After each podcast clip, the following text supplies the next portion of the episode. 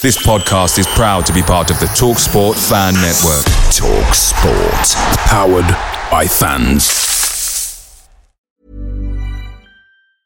Many of us have those stubborn pounds that seem impossible to lose, no matter how good we eat or how hard we work out. My solution is PlushCare. PlushCare is a leading telehealth provider with doctors who are there for you day and night to partner with you in your weight loss journey. They can prescribe FDA-approved weight loss medications like Wegovy and Zepbound for those who qualify. Plus, they accept most insurance plans. To get started, visit plushcare.com slash weight loss. That's plushcare.com slash weight loss. Hey guys, quick thing. The Talksport Fan Network is proudly supported by McDelivery, bringing you the food you love. McDelivery brings a top tier lineup of food right to your door. No matter the result, you'll always be winning with McDelivery. So the only question left to say is, are you in? Order now on the McDonald's app and you can get reward points delivered too. So the ordering today means some tasty rewards for tomorrow. Only via app at participating restaurants. 18 plus rewards registration required. Points only on menu items. Delivery fee and terms apply. See mcdonalds.com.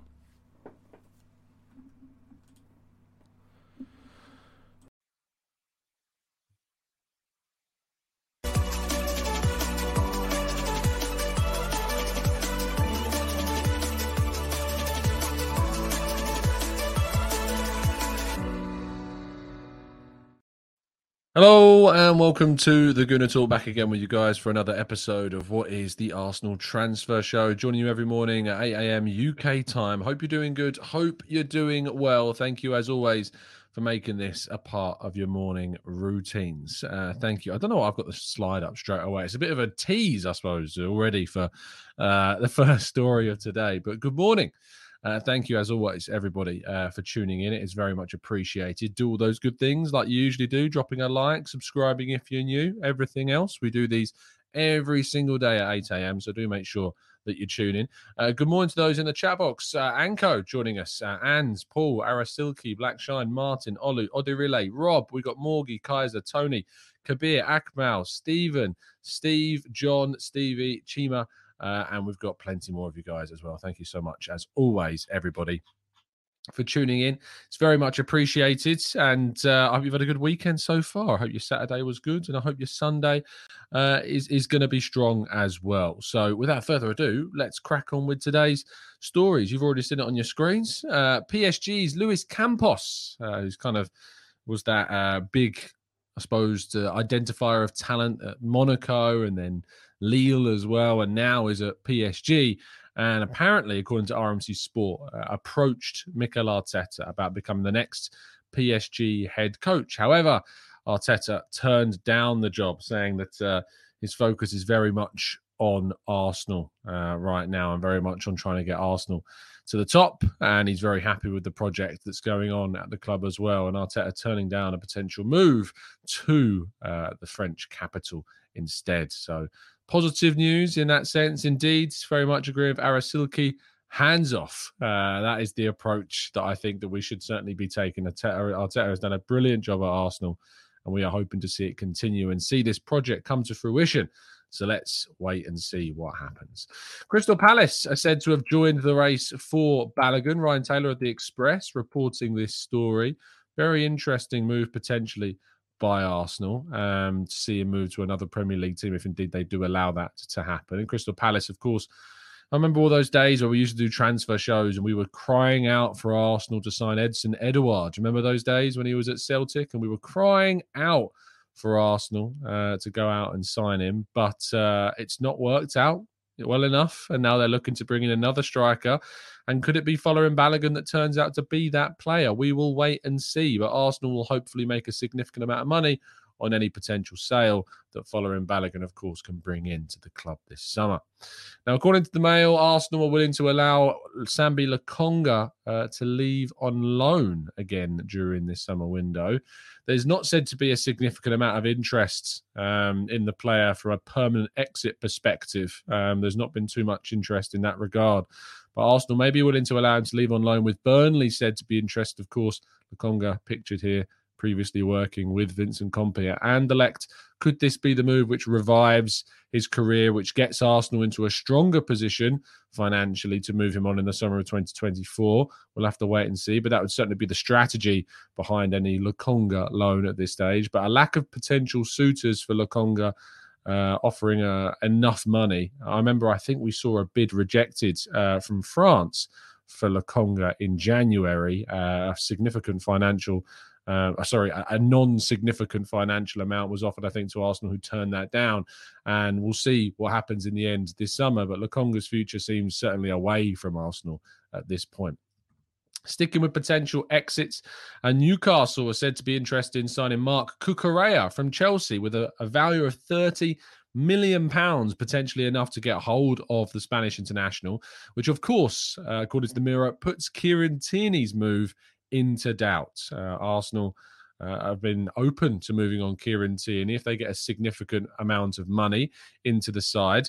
But if Arsenal are indeed watching on as Newcastle, who look to be the number one suitor for Kieran Tierney, moving instead for Marc Cucurella, who is available at a cut price fee, maybe that will make it much more difficult for Arsenal to get a good fee. Not only a good fee, but even an exit for Kieran Tierney. Now, I know there are a lot of fans out there that are very happy to keep Kieran Tierney. I would be fine in keeping Kieran Tierney at the club. He's a very good player. Um, However, I feel as though from his perspective, he wants more assurances about, you know, how much game time he's getting and stuff like that. And the openness to leave has definitely been on the club and the players' part. If he stays, I think he's one of those players where we're more than happy to see him stay. If he goes, we just got to hope that we get a significant amount of money in that direction. Can I just say that also, you know, we talk about Arsenal underselling players. You know, we're starting to see Chelsea make significant like losses, if you like, on players. Although what I would say is that um, it's it's difficult kind of uh, in terms of how it looks on the books even though they commit a certain amount of money to a player the amortization of fees across a contract of so many years.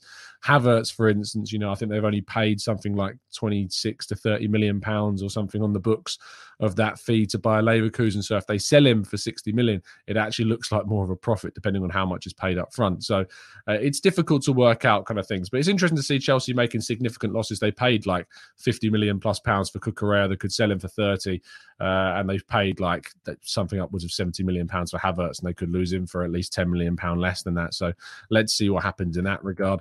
Uh, Moises Caicedo, according to the BBC, is still said to be interested in the player, and they're monitoring the situation. I have said this for some time with you guys. I said I don't think that Arsenal's interest has cooled because they're not interested anymore. I think they're focused very much on the Declan Rice situation and the Kai Havertz situation, and that they are just going to be looking and waiting to see what happens with Chelsea. If Chelsea manage to agree a reasonable figure with Brighton Brighton for Moises Caicedo. I wouldn't be surprised to see to see Arsenal come in and bid and match that equal offer to see if then Caicedo makes a decision to take the turn and switch to Arsenal. We'll have to wait and see. But that supposedly, according to the BBC, is what Arsenal are doing right now. Is they're monitoring the situation regarding Caicedo and Chelsea in those talks and those discussions between the club.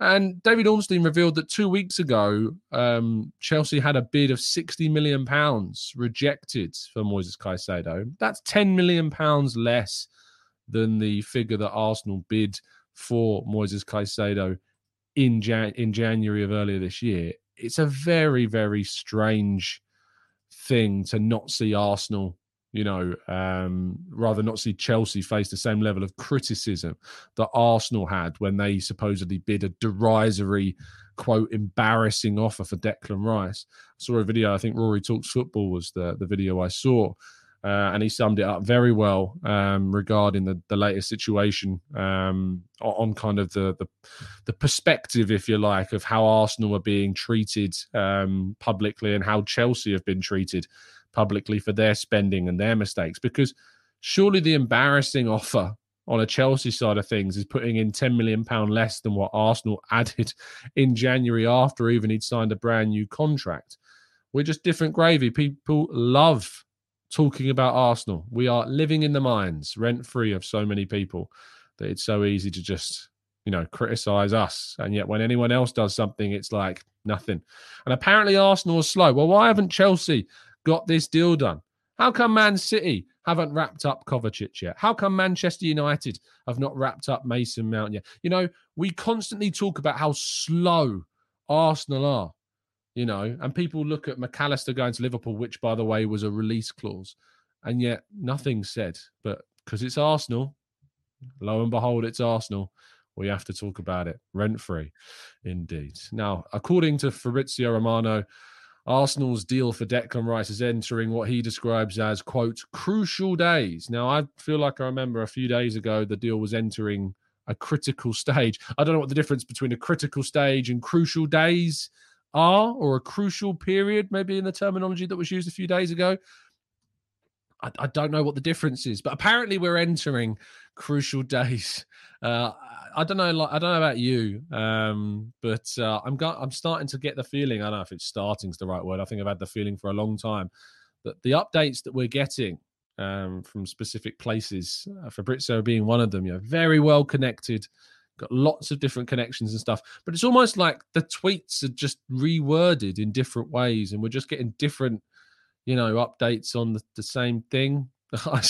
it's that's the way it's starting to feel to me anyway. I feel like we had a, a, tweet on Declan Rice that was just worded a very similar way a few days ago. Um, but uh, Arsenal was still said to be confident in this deal. I know the word confident is something that's been talked about a lot. What you need to know here are the facts. Arsenal have had a bid rejected. Arsenal are intending, if not already, to have made a second bid that is willing to be upwards of 100 million. And we're waiting to see an outcome of that. That's what we're waiting for. That is the situation. That's what you need to know is that the second bid is about to or has already gone in. And uh, we're awaiting an answer on what that, that that will be. And you know, I'm not surprised that David Ornstein, uh, of course, first tweeted out that that bid had gone in, and then we quickly heard from a number of outlets that had been rejected. And then I, doing some digging myself, got you the information around the um the kind of the the add-on situation, what Arsenal wanted to include, what um West Ham want to include, and the disparate like the disparity is that the right word? The difference, I suppose, between the two. And then my colleague Kai Kainaka Football London reporting that it was a six-year instalment of that 80 million guaranteed. So new information is what we want. I have to say, it gets pretty frustrating that we're just given kind of the reworded uh, updates, if you like. Um, but we'll still talk about we'll still talk about them, that's for sure. And sticking uh, with Arsenal's priority targets, uh, according to Jacob Steinberger, of course, also one of the key uh, reporters in what's going on around the Declan Rice deal, reporting that 60 million should be enough for Arsenal to sign Kai Havertz uh, in this summer transfer window. Of course, Arsenal had that 55 million pound bid all in with add-ons uh, rejected, uh, but negotiations continue.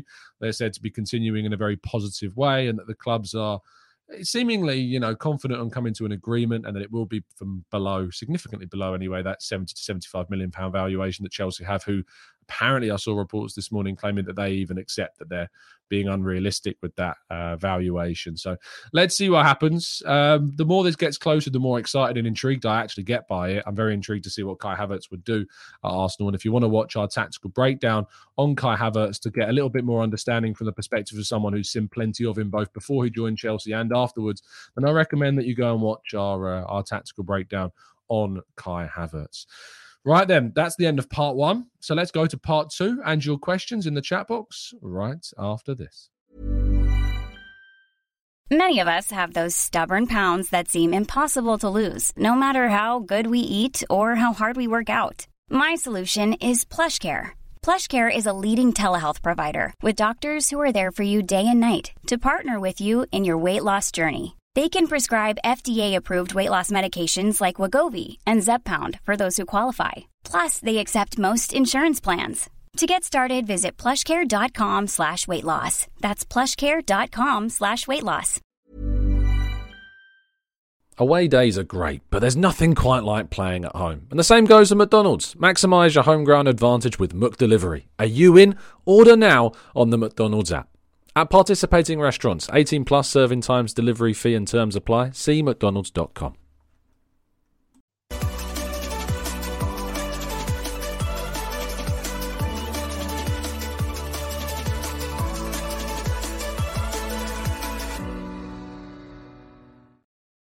Right then, uh, let's jump into the chat and let's go through some of the questions. Uh, what you guys are saying. Matt G says, didn't a few uh, top journalists tell us that top teams were going to bid for Rice on Friday? What's happened?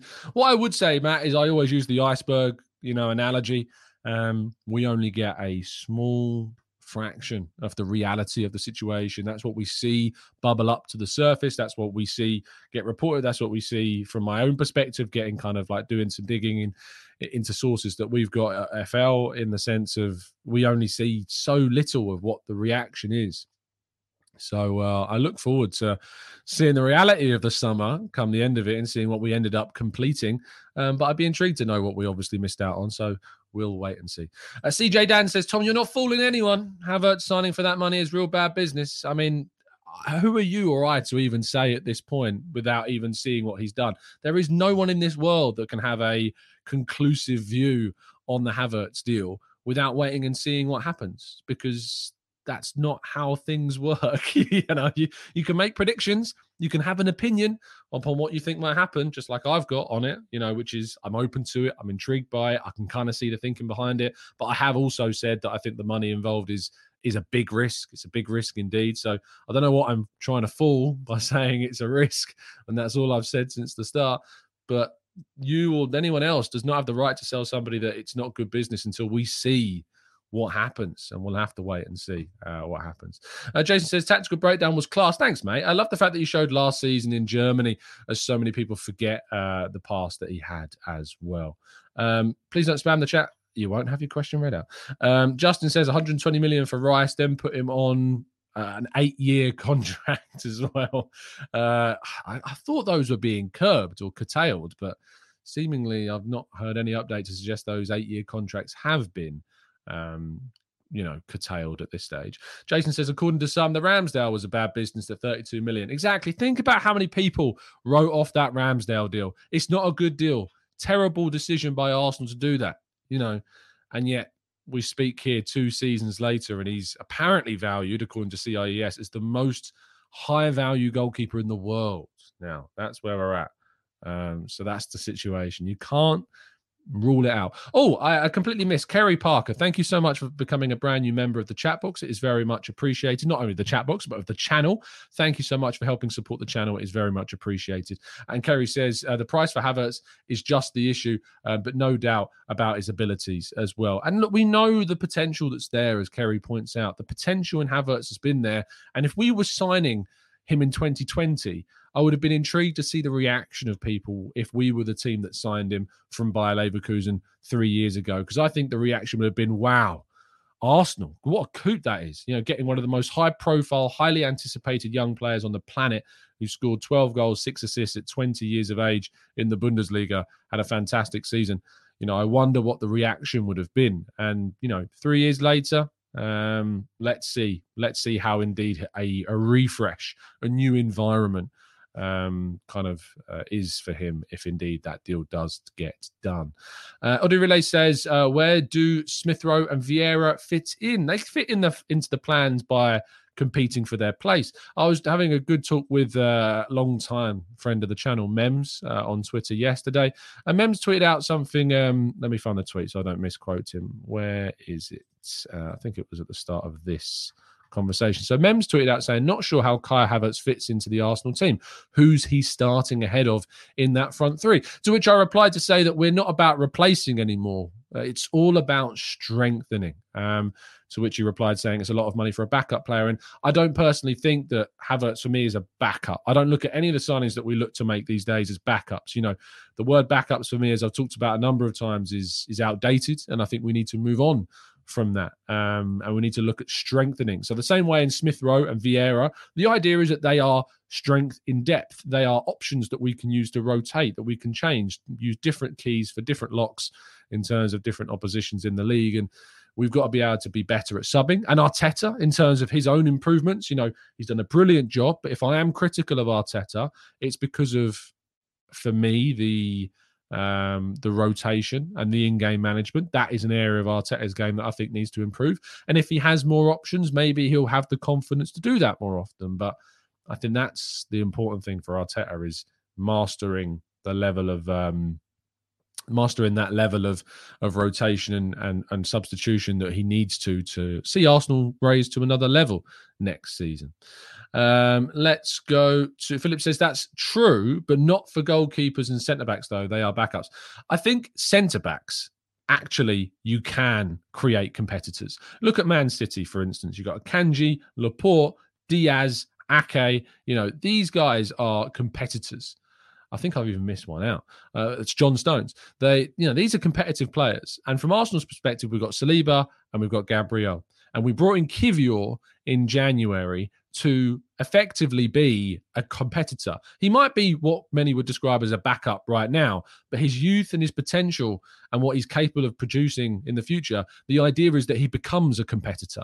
So yes, you may sign a player that looks as a more of a backup right now, but the idea is that they become a competitor as they develop, as they improve, and that's what Arsenal are aiming to do. Uh, Vegas Gunner uh, says, if we're going to sell Balogun, I'm glad to hear that Palace may be interested. The Italian teams usually push the loan deal type options, and we have heard, you're right, Vegas going to the Inter Milan, AC Milan said to be interested. Roma, I think, have also had an interest in Balogun. Let's see what happens um, with the uh, the Balogun deal, and we'll keep you up to date with any changes, of course, that we see uh, regarding that deal. Uh, says, Tom, would you see us sign an additional midfielder alongside Rice, and how much would you ask for Balogun from Crystal Palace? My minimum asking price of Balogun is thirty-five million pounds.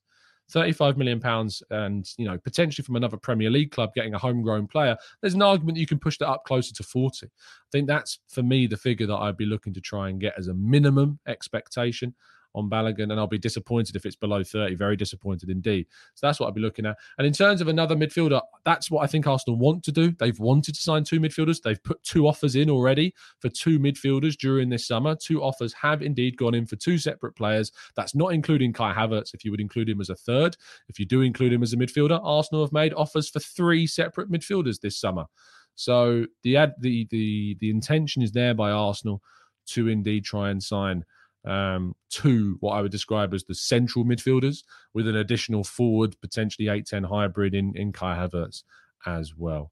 Um, front yards, as I think Trusty will surprise and become competition. He's off to our understanding. Um, he's going to be moved on permanently this summer. I'm afraid to disappoint you. Um, Melessi says, Tom, aren't you concerned with the recent amount of flops, especially in our defence? Too many. Um, who? Tavares, but Ben White's not been a flop. Tommy Tomiyasu's not been a flop. Saliba being integrated into the team certainly hasn't been a flop. Gabriel's not been a flop. Zinchenko's not been a flop. And Kiwior is still only been here for six months, and I've enjoyed some of the things that I've seen from him. So I'm not sure who we're talking about. Tavares may be the only one that I look at as a flop, to be honest. So Cedric, yes, but that's 2020, wasn't it? Like coming in in 2020 January, signed permanently in the summer, but it's three years ago now. You know, I look at Arsenal's recent business as, as form. You know, a lot of people like to use Runarsson and Cedric and Mari and Willian against Edu and Arteta. It's three years ago. I like to look at what we do recently in the in the market as kind of a, a trend for what I can expect in the present rather than what we did three years ago. So I look at Ben White, you know, I look at um, Tomiyasu, I look at Zinchenko, I look at Ramsdale, you know, which I include in that back unit, if you like, and it's good business. So I don't really know the flop side of things, and you know, we tend to look at the players we've invested big money into as well. Your Ben Whites and your Zinchenko's, you know, we've invested thirty plus million pounds in both those players, and they've come good. So yeah, I struggle with that. I think when we invest a lot of money in players, it tends to go in a good direction. Only Fabio Vieira right now has the question mark over him. The others, I think, certainly are is very positive. And Rancid says our hit miss ratio is very positive. I think the hit miss ratio is very positive when you look at the finance of the hit miss. So if you look at if you've got one column of hits and you've got the total amount of money invested and the total number of misses and the money invested in those, a huge difference number of players, it's it's closer. And if you listen to our phone in show, me and Vegas Gunner actually sat down and did a hit and miss list. But when you look at the amount of money invested in the hits compared to the amount of money invested in the misses, and you can tell that when we choose to invest a big amount of money, we tend to get good results from those players, which is why I am open to trusting Arteta and Edu and etc. on Havertz, you know, because when they've chosen to invest big money, you know, nine times out of ten, it's it's come good for us. Uh, the Walking Man says lots of those flops of three years ago were bought in to tie the team over until the rebuild could get underway. Another really important point and important part of the context of the investment of those early signings as well. The Willian deal, you know, I, my understanding was basically Arteta was told in that summer that he could sign one forward, and it was basically Willian because he was available on a free. Now, if you think back to that summer uh, of 2020, uh, if we go back then, Arsenal signed uh, Thomas Partey, Gabriel Magalhaes, Pablo Mari, Alex Runarsson, Cedric, and Willian. We then in January signed Odegaard and, and Ryan on, on loan, but Willian was the only forward player we signed. And it was my understanding that during that summer, that there wasn't any money to strengthen the forward line. And Arteta wanted to bring in a midfielder as an absolute priority, and he wanted to bring in a centre back as an absolute priority. And we did that with Partey and Gabriel. But the money for a forward wasn't there. And so effectively it was going to be Willian or nothing. And they decided to go with Willian because obviously he was on a free contract. And they're very fortunate in the end, obviously, that he decided to kind of mutually terminate that deal and didn't really screw us financially letting him go. But uh, I think that that's a really good point. It's all about you know that those early deals are basically to just kind of bulk out the squad with free free deals for Willian and Cedric and a low deal for Mari and a cheap deal for Runarsson because they didn't trust um, the backups at the time. So yeah, I, I certainly don't really look at those early deals that we did in the 2020 January window and some of the ones we did in 2020 summer, not Gabriel and Partey, of course, they were brilliant. But some of the other deals like Runarsson and Willian, I just don't necessarily look at with any much level of criticism because it was really early on. And not only that, but we learned from those mistakes in the window. And you look at the business we've done in the last few windows, it's been really, really good. So that gives me plenty of reason to trust the decision making processes that has got us to a title race when no one thought that was going to be the case. Um, Ivan says, if a club came in for Ben White, would you sell? Absolutely not. It's brilliant. Uh, Jabu says, my only issue here is giving Chelsea money. When it comes to talent ID, I trust Arteta. My guess is Kai is coming in to play left centre mid, which I think will work well. I think I, I absolutely sympathise with those of you that don't want to give Chelsea money. Yeah, I get that. I can't have a, you know, I don't have a view on that which is disparaging in any way to anyone that doesn't want to give Chelsea money because I feel the same way and it's uncomfortable. What I would say is that I think they, they've recognised that Kai Havertz as a profile is someone that has produced insane amounts of, of quality when he was at Bayer Leverkusen, that he's been in an environment at Chelsea that's not suited him, and that I don't think there's going to be a better opportunity potentially ever to get him as good as what you might get because you've got Mauricio Pochettino coming in. If Mauricio Pochettino gets some really good things out of Kai Havertz, they're never going to let him go. And if they do, it's going to be for a huge, huge fee. So I think Arsenal are looking at this as maybe an opportunity to be a bit savvy and smart and get him for a lower fee than he would actually be available for. So let's wait and see um, what happens. But this is what I'm saying to people. You know, I think it was Chan earlier on in the chat said, you know, um, you can't. Uh, for me, you can't just go. It's a bad deal, and that's it because we have to wait and see. You know, we have to wait and see what happens. Um, Raphael says, Hey, Tom, great show as always. I particularly enjoy when you and Harry Symeou do a show together. Continue the good work. Thanks, mate. Harry, I'm sure, will be coming back on soon. I did also see uh, this morning uh, a tweet from, where's the tweet? Um, was it Mark? I think it was Mark. Uh, Mark Taylor uh, tweeted me saying, "Dan, uh, Dan Potts and Tom, when are you two are uh, doing another show together? I'm sure it's going to be soon. Um, don't you worry. Uh, we always enjoy jumping on to each other's channels and uh, and having a good chat about Arsenal. So that will happen very soon, I'm sure." Um, just Vance says Arsenal uh, Gundogan will decide between Arsenal and Barca soon. Well, I don't know where you've heard that from. I hope you're right, and I hope that it's Arsenal. Because if Arsenal get Ilkay Gundogan in, that'd be a really, really good bit of business by Arsenal. If you were wondering why, when I said we've made offers for three uh, players, those three players are Declan Rice, Kai Havertz, and Ilkay Gundogan is the third. He's the other player that we've made an offer for, uh, obviously on a free contract. So that's the other player Arsenal have made an offer for during this window already, which is why I also have that sympathy. The window opened four days ago. But even two days ago, when the window had been open for two days, for those of people that think Arsenal moved too slowly, in the two days that the window has been open, Arsenal have had a bid rejected for Rice, and a second bid is expected to go in. They've had a bid rejected for Kai Havertz, and another bid's expected to go in. They've made an offer to Ilkay Gundogan. They've signed William Saliba up to William Saliba, William Saliba up to a new contract, agreed. I don't see that as slow, you know. I see that as being pretty proactive. Yes, I think there's some questionable bids that have been in for Rice, particularly. Um, and we're interested in Lavia, as Reese points out as well. And there's an intention to move for Lavia, it seems, as a potential alternative to Caicedo, if indeed I think the, the deal maybe falls through. So I don't see that as slow. I get people's issues with the structure and the manner of maybe the bids that we've made, but the speed, I don't have the same level of you know, um, criticalness. That's even a word. Um, as is William Kaliba, who the hell that is. Uh, Animal World says the players bought under Arteta like Willian, Nuno, Sambi, and Mari. All of these players will bring good money. That's the most important thing, uh, even if it was the wrong profile. I mean, obviously, Willian didn't bring us anything, but Nuno, I'd expect Arsenal hopefully to make a profit on the £7 million that they made for Nuno Tavares. Sambi, I think we'll be lucky to break even. Mari, we made a little bit of a loss. He's gone to Monza already. But, you know, I think that the idea of Arsenal doing some of their deals um, was to try and bring in some more money. You also got to remember that we've got a lot of youth players coming through that are expected to make Arsenal some money.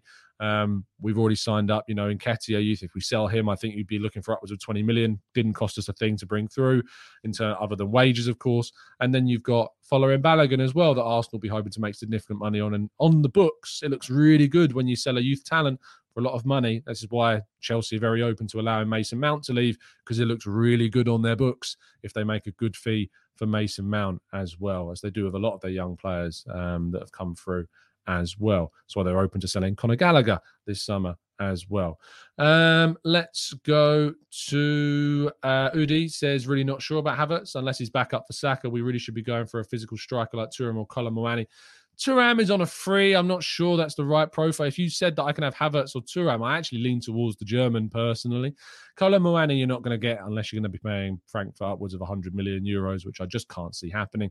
I had a few discussions with people yesterday about kind of the idea of like the striker, the false nine, and people saying that we should be going for an out and out centre forward. And I've said on the channel, I'd love Arsenal to go out for an out and out centre forward. The problem is, is I just don't think the options are out there during this window for a reasonable amount of money. The Kolo Muanis, the Gonzalo Ramoses, the Victor Osimhens of this world are going to cost you way too much money in a window where our priorities are in midfield and in defence. I just don't see how Arsenal are going to get it done. So when you can get 60 million pound Kai Havertz as a risk and it might be worth doing. And who knows? He could end up being worth a lot more money. He might not. We'll have to wait and see. But it could be a player that ends up just absolutely smashing that centre forward false nine position. Jesus becomes something of a wide rotational option. I think people are maybe forgetting about that. That Jesus is basically a winger that plays at centre forward, and I think that that actually is something that we may choose to utilise a lot more next season. Is if we want to give Saka a rest, you can play Havertz in the middle, and then you can play Jesus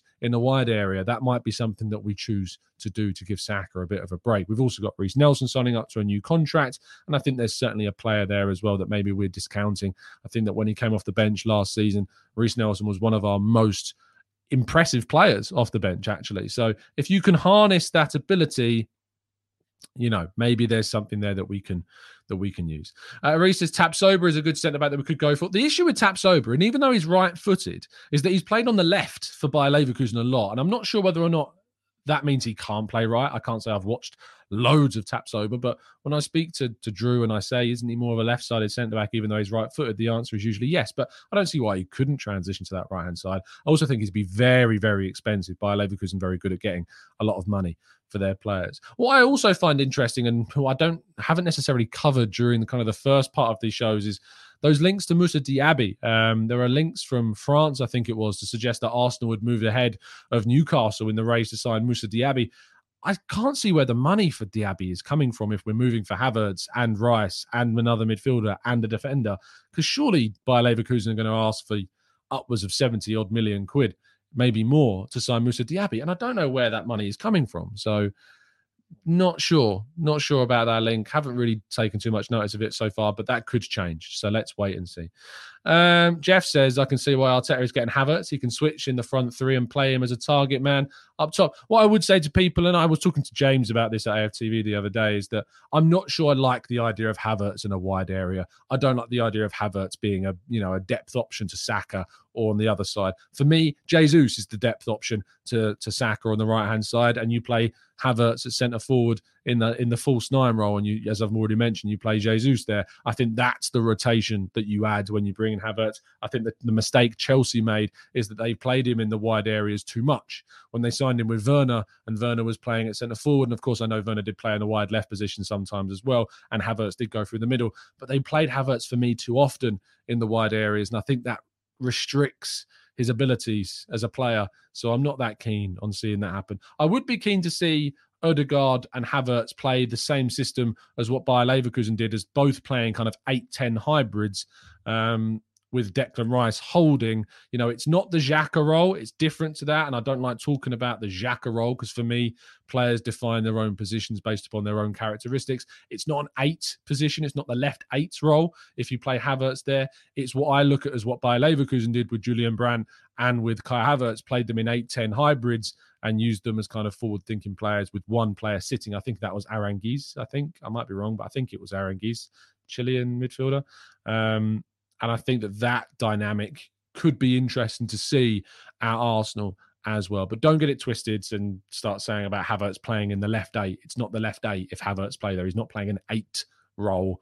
Um, he's playing a very different type of role, more similar to that of Odegaard. And I think actually, if you were to play Havertz in the midfield with with Odegaard, Odegaard would not be as forward as much. So that would be an interesting dynamic to consider. Tulip says, what about Benjamin Pavard. Now, this is an interesting actual, this is interesting question. Reason being is that Pavard strikes me as very much an Arteta style fullback. Um, I don't know where Pavard's going to go.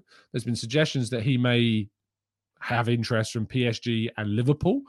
But Pavard does strike me very much as an Arteta style defender. So I am interested to see if there is any movement on this. I can't say I know of any Arsenal interest in Pavard. I know it was there when he was at Stuttgart, but of course Bayern Munich with the club coming in. But I would be interested to see what happens. Mickey says, Tom, you've come full circle on the idea of Havertz in midfield. It's not, it's it's more so I think I didn't what's the word I'm looking for? I don't think I explained myself well enough when I first covered the whole anti Havertz in midfield thing. I think I got very fixated on the idea of people saying Havertz can do what Xhaka did or Havertz can play left eight. And in my mind, my mind was fried a bit because I was like, no, that's not what happened at Bayer Leverkusen. When at Bayer Leverkusen, he wasn't playing left eight. You know, he was playing this hybrid 8 10 position. So it's not the full circle. It's more like a, a reevaluation of the position that I was on regarding Havertz's potential to play with Odegaard in what you would define as the midfield. It's just, I think that's explained it better um, in that sense. I hope that makes sense, Mickey. I really hope it does. Uh, Arthur says Rice, Lavia, Diaby, and a great defender would be sensational. Havertz would be decent too. Uh, says, How would you rate the window if we were to get Rice, Havertz, Lavia, Cancelo? In and Gundogan, Thuram, and Ndicka on a free. Well, Ndicka's already left. He's gone to Roma, so you're not getting him. Thuram and Gundogan. I don't think we need Thuram if we sign Havertz. To be honest, um, Cancelo. If you if my window was Rice, Havertz, Lavia, Cancelo, and Gundogan, that's a brilliant window. Uh, no one could tell me otherwise. That's a brilliant bit of business by Arsenal overall. Yes, there's some risks. Yes, there's some question marks regarding Havertz. Sure, and there's always question marks. But if we're just talking about the rating of a window, that's some great business by Arsenal. Getting two midfielders, three midfielders in, if you're getting Rice, Havertz, and uh, sorry, Rice, uh, Gundogan, and uh, and Lavia. To add a, a, versatile fullback in Cancelo and to add a forward as well in Havertz, I mean, who can play forward, I think that'd be great, you know. But let's wait and see. That's what I always say to you. Let's wait and see what happens because anything can happen. And uh, I like to kind of save judgment and criticism until the window is closed, until we see what happens. Um, Omar says, Do you think there will be pressure on Arteta if we go trophyless again next season? Of course, there's going to be pressure. Same way that there's still pressure now. You know, I absolutely agree that the aim is always to win a trophy. That's the aim. You know, it's not the expectation. We've talked about this at length before, the differences between aims and expectations, but it has to be the aim of Arsenal. And I think that also this team under this coach is worthy of a trophy. And I think that Arteta needs to get that. You know, we need to see a trophy won. We had great opportunities to win a trophy in the Europa League, couldn't do it. You know, we had opportunities, I think, also elsewhere. Um, maybe to be a bit better in the domestic cups. We didn't do it. And of course, last season we had a great opportunity to win the league. And were it not for some horrific injury problems, I think we probably would have done it. So let's see what happens next season. But we need to see Arsenal winning a trophy. You know, that's got to be the aim. We have to reward this team, this management, these decisions behind the scenes with with silverware. So let's hope and keep those fingers crossed that we can do that. If we don't win silverware next season, we're going to have to take a long, you know, evaluation of what happened, where we ended up, what happened in different competitions.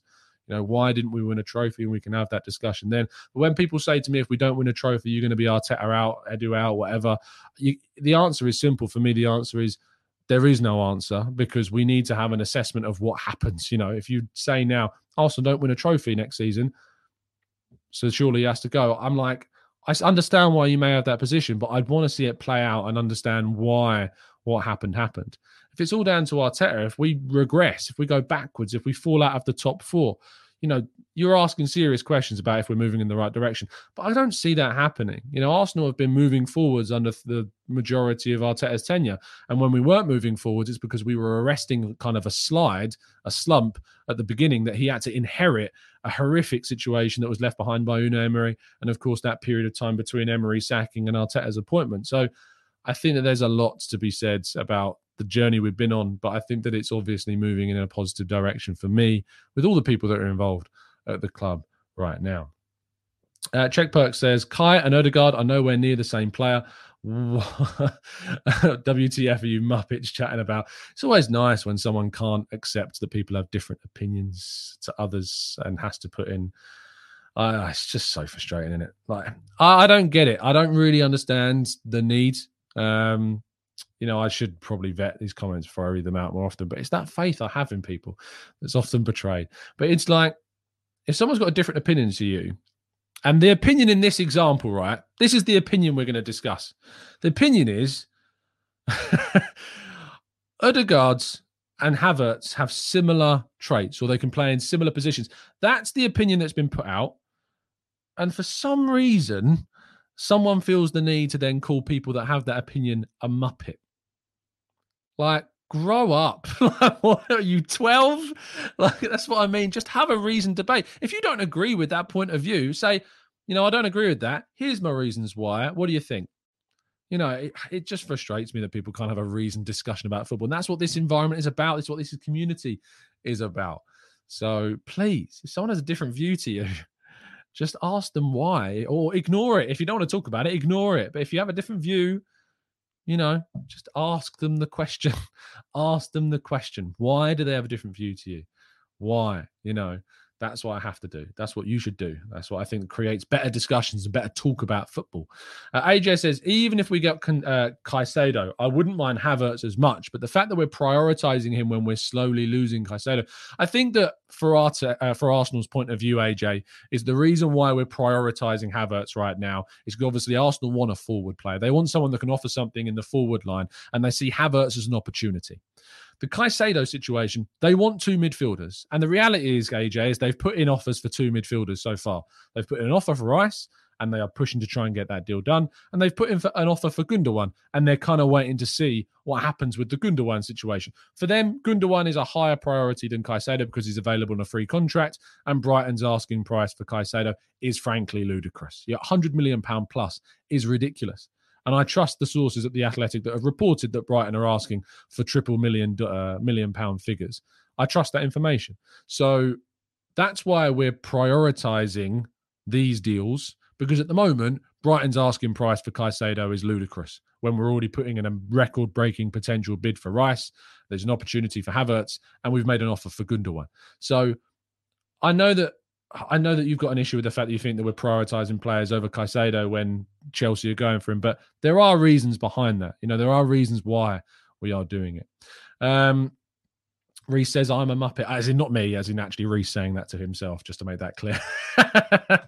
but fair enough, Reese. I, am not going to, you know, I, I, can't disparage against if you want to be self critical, that's up to you. As long as you're not doing it to others, that's fine. Uh, Mark says, Tom, thanks for creating an environment of respect on this channel. No problem at all. And hey, look, I'm not going to come across as some prophet of, of perfection. I'm not. I've made mistakes. I've sometimes snapped at people. I get it. I know. But that's why, you know, in the reaction to that, I'm timing people out. If you've been blocked on the channel and you think, you know, I really wish I hadn't said that and I regret getting blocked, drop me a DM. Drop me a DM. If we have a good conversation, you know, I'm sure there's a way back. Second chances always. Um, let's go to. Let's go to um, just seeing so many funny comments about this now. Uh, Alex says, Tom, do you think Arsenal only playing with Chelsea? Um, in terms of are only playing with Chelsea, do you mean in the sense of kind of like we're we're teasing them with the Caicedo stuff? We're like we're letting them do their business, and then if we agree a fee and a deal with with Caicedo, then maybe we'll jump in and have them do our hard work for us. Who knows? Maybe I've definitely theorized about that. Um, so I've definitely, yeah, it's definitely been a theory that that is the case, but if that's the reality, I don't know. Uh, Darren says, Do you see Arteta extending his contract past 24 25 if he isn't giving substantial support in the transfer windows? He supports the project, but lacks of success must weigh on him to leave. It's a really good question, Darren. If Arsenal miss out on Rice, if we miss out on Caicedo, uh, sorry, if we miss out on Rice and we miss out on Havertz and we miss out on some other priority targets maybe in the summer of 2024, you cannot begrudge Arteta of turning around and being like, these are the players I want. I've taken Arsenal to a level where we competed with Manchester City last season with a squad that, if we're all being very honest, was not ready to do that. And we overachieved in taking that team to that level. I think Arteta would be well within his rights to turn around and say, if you if you can't deliver, how can you expect me to to continue to overachieve every continue to, if we think about the fact that in 2021 22 our expectation was after we finished eighth let's get back into europe that's that's the expectation for me let's get back into europe you know be it if it was the Europa League, we're back in. That's the next step forward. But we very nearly got top four, despite no one thinking really that Arteta and Arsenal's team was capable of doing that. You know, getting into that that that top four, we nearly did it. And Arteta, for many, went beyond what the expectation was of that season. I know that a lot of people said, no, Arsenal are entitled to top four, whatever. You know, we've had that discussion. It's boring. We've been there. And then the following season, it was okay. You know, we got back into the Europa League. We just missed out on top four. We have to get top four this season. That's the expectation. We have to get into top four. And again, he overachieved and nearly won the title. And you can't constantly expect a coach to continue to overachieve. You know, Pep Guardiola is doing what Pep Guardiola is expected to do with the money, with the squad, with his abilities, with the people around him, with the backing. He's achieving the expectation of Man City. Every competition that Man City go into, they are expected to win. They play the League Cup, they're expected to win it. They play the Premier League, they're expected to win it. They play in the Champions League, they're expected to win it. They go into the FA Cup, they're expected to win it. There's an argument that even though they won the treble, they underachieved because they were favourites for a fourth competition that they lost to Southampton in. You know, that's the reality. It's not in my mind, it'd be mental to even suggest for a second that you're going to, you know, look at Man City and go, oh, they underachieved last season because they only won three out of four trophies. But the reality is, is that they go into every single competition as favourites. So if they miss out on any of them, technically, they've underachieved based upon the numbers and the favourites and the betting side of things and the odds of them winning competitions. But they haven't obviously done that in the reality and the context of common sense. They've absolutely not. But from an Arsenal point of view, it's completely different because we're not Man City. We've not had 10 years of investment of, let's say, in quotation marks, questionable investment, allegedly. Uh, and they've had the best manager in the world for the last, what, five, six years? So, from an Arsenal point of view, if you're overachieving, at some point you have to, as Arteta, go and turn around and say, it gets to a stage where I can't be expected to overachieve every season because you've got to back me and you've got to put me into a position where the expectation is or the aim even the expectation. If we get to the same level of city if i go into a season think that arsenal's squad is on par with man city's right? And i've said this before and i've i've done these um I've done these phone in shows where people have said, What for you is the expectation of Arsenal and all this stuff? And I said, Until Arsenal are on a par with City in terms of their squad, in terms of what is available at Arteta's disposal. If Arsenal's squad, uh, let's say 18 players of competitive level, or is on par with that with Man City, then I can turn around and say, you know, the expectation of Arsenal this season is we have got to win the title. You know, we've got to beat City to the title because our squad is capable of doing that, right? And until that point, Arteta's got an argument to say that you've got to back me and get me to that level. You know, you've got to get me to that level because expecting me to constantly overachieve and overachieve and overachieve is not sustainable. So you've got to get the club into a position where it is, you know, as close to, if not on par with Man City to have the expectation of beating them. Until then, it's the aim. Until we get to on par with City in terms of the resources available to Mikel Arteta's squads, it is, can only be an aim. It can only be that. And I think I heard some, was it on Talksport? I think I heard someone talking about this. They said Arteta goes into every season with an expectation by as many to overachieve, to beat City. Because there is no team in the country that at the moment in time, you know, Liverpool did it. They overachieved when they won the league. when they won the Champions League, they overachieved when they did that. That wasn't the expectation on Liverpool's side of things. They certainly then went into ex- they certainly went into seasons with an expectation of challenging City again. But the reality is that City was still the best team in the country and were the favourites for every single competition that they entered. And they're going to be the favourites for every competition they enter next season. So, Darren, you've sparked a really good conversation here with your question, but like, I hope that makes sense. Like, I hope that I hope that's coherent. That I've made that clear enough because you can't, and we can't keep expecting Arteta to overachieve. The club have got to back him. The club have got to get his priority targets. They've got to get in the players they want. And guess what? If they turn out to be the wrong players, that's then on Arteta.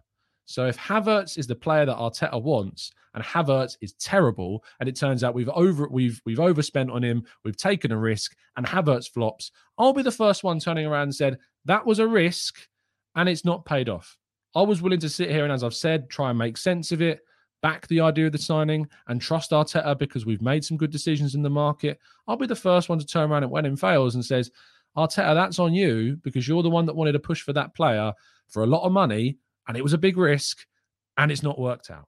So until we back the until we back the manager, all the energy is on owners and the people moving the transfers.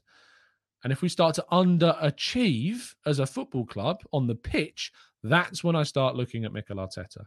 And for anyone that tells me that we underachieved in the last two seasons, I can't personally see that.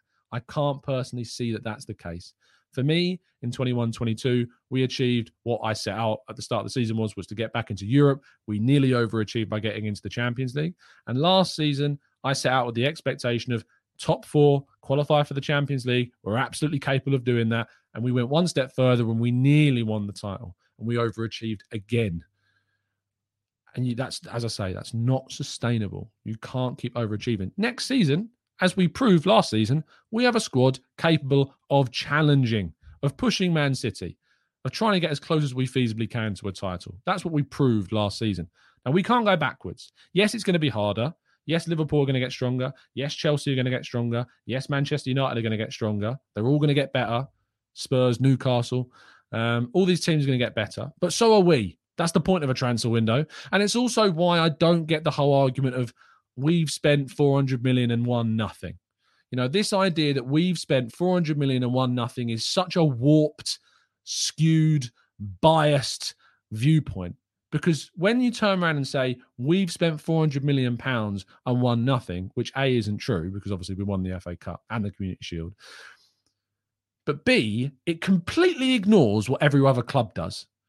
You know, it's like saying, um, let's put, let's say you've got six runners, yeah, you got six runners in a month's time. Those six runners are going to do are going to uh, are going to have a race.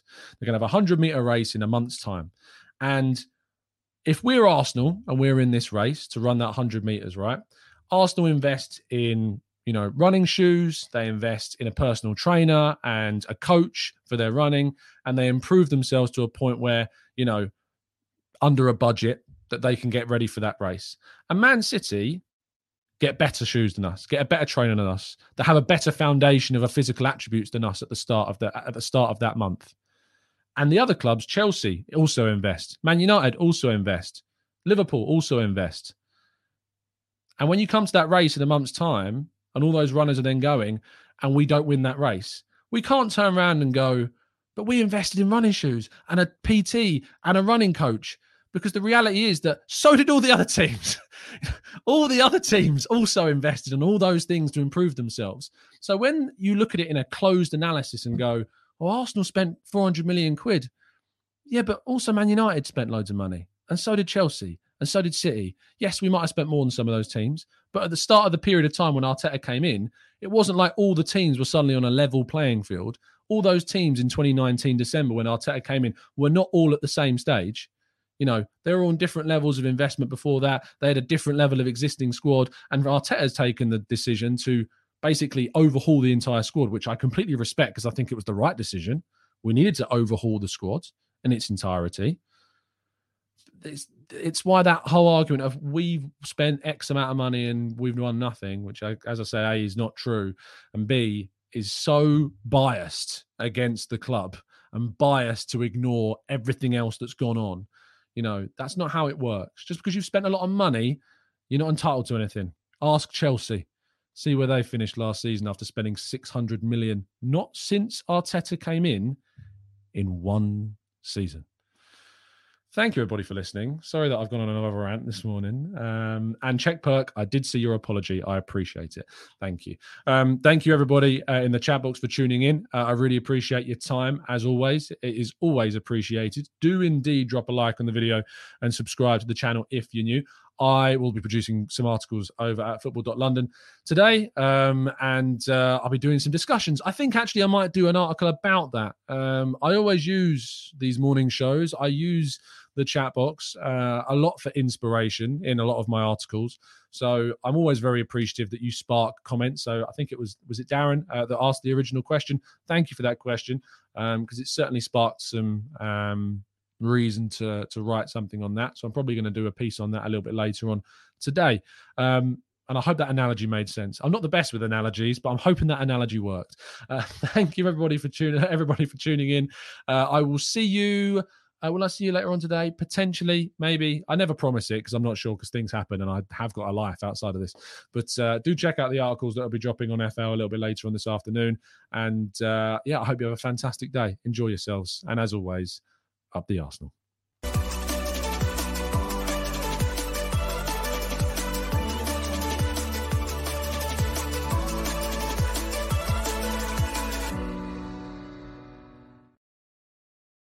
It's the 90 plus minute.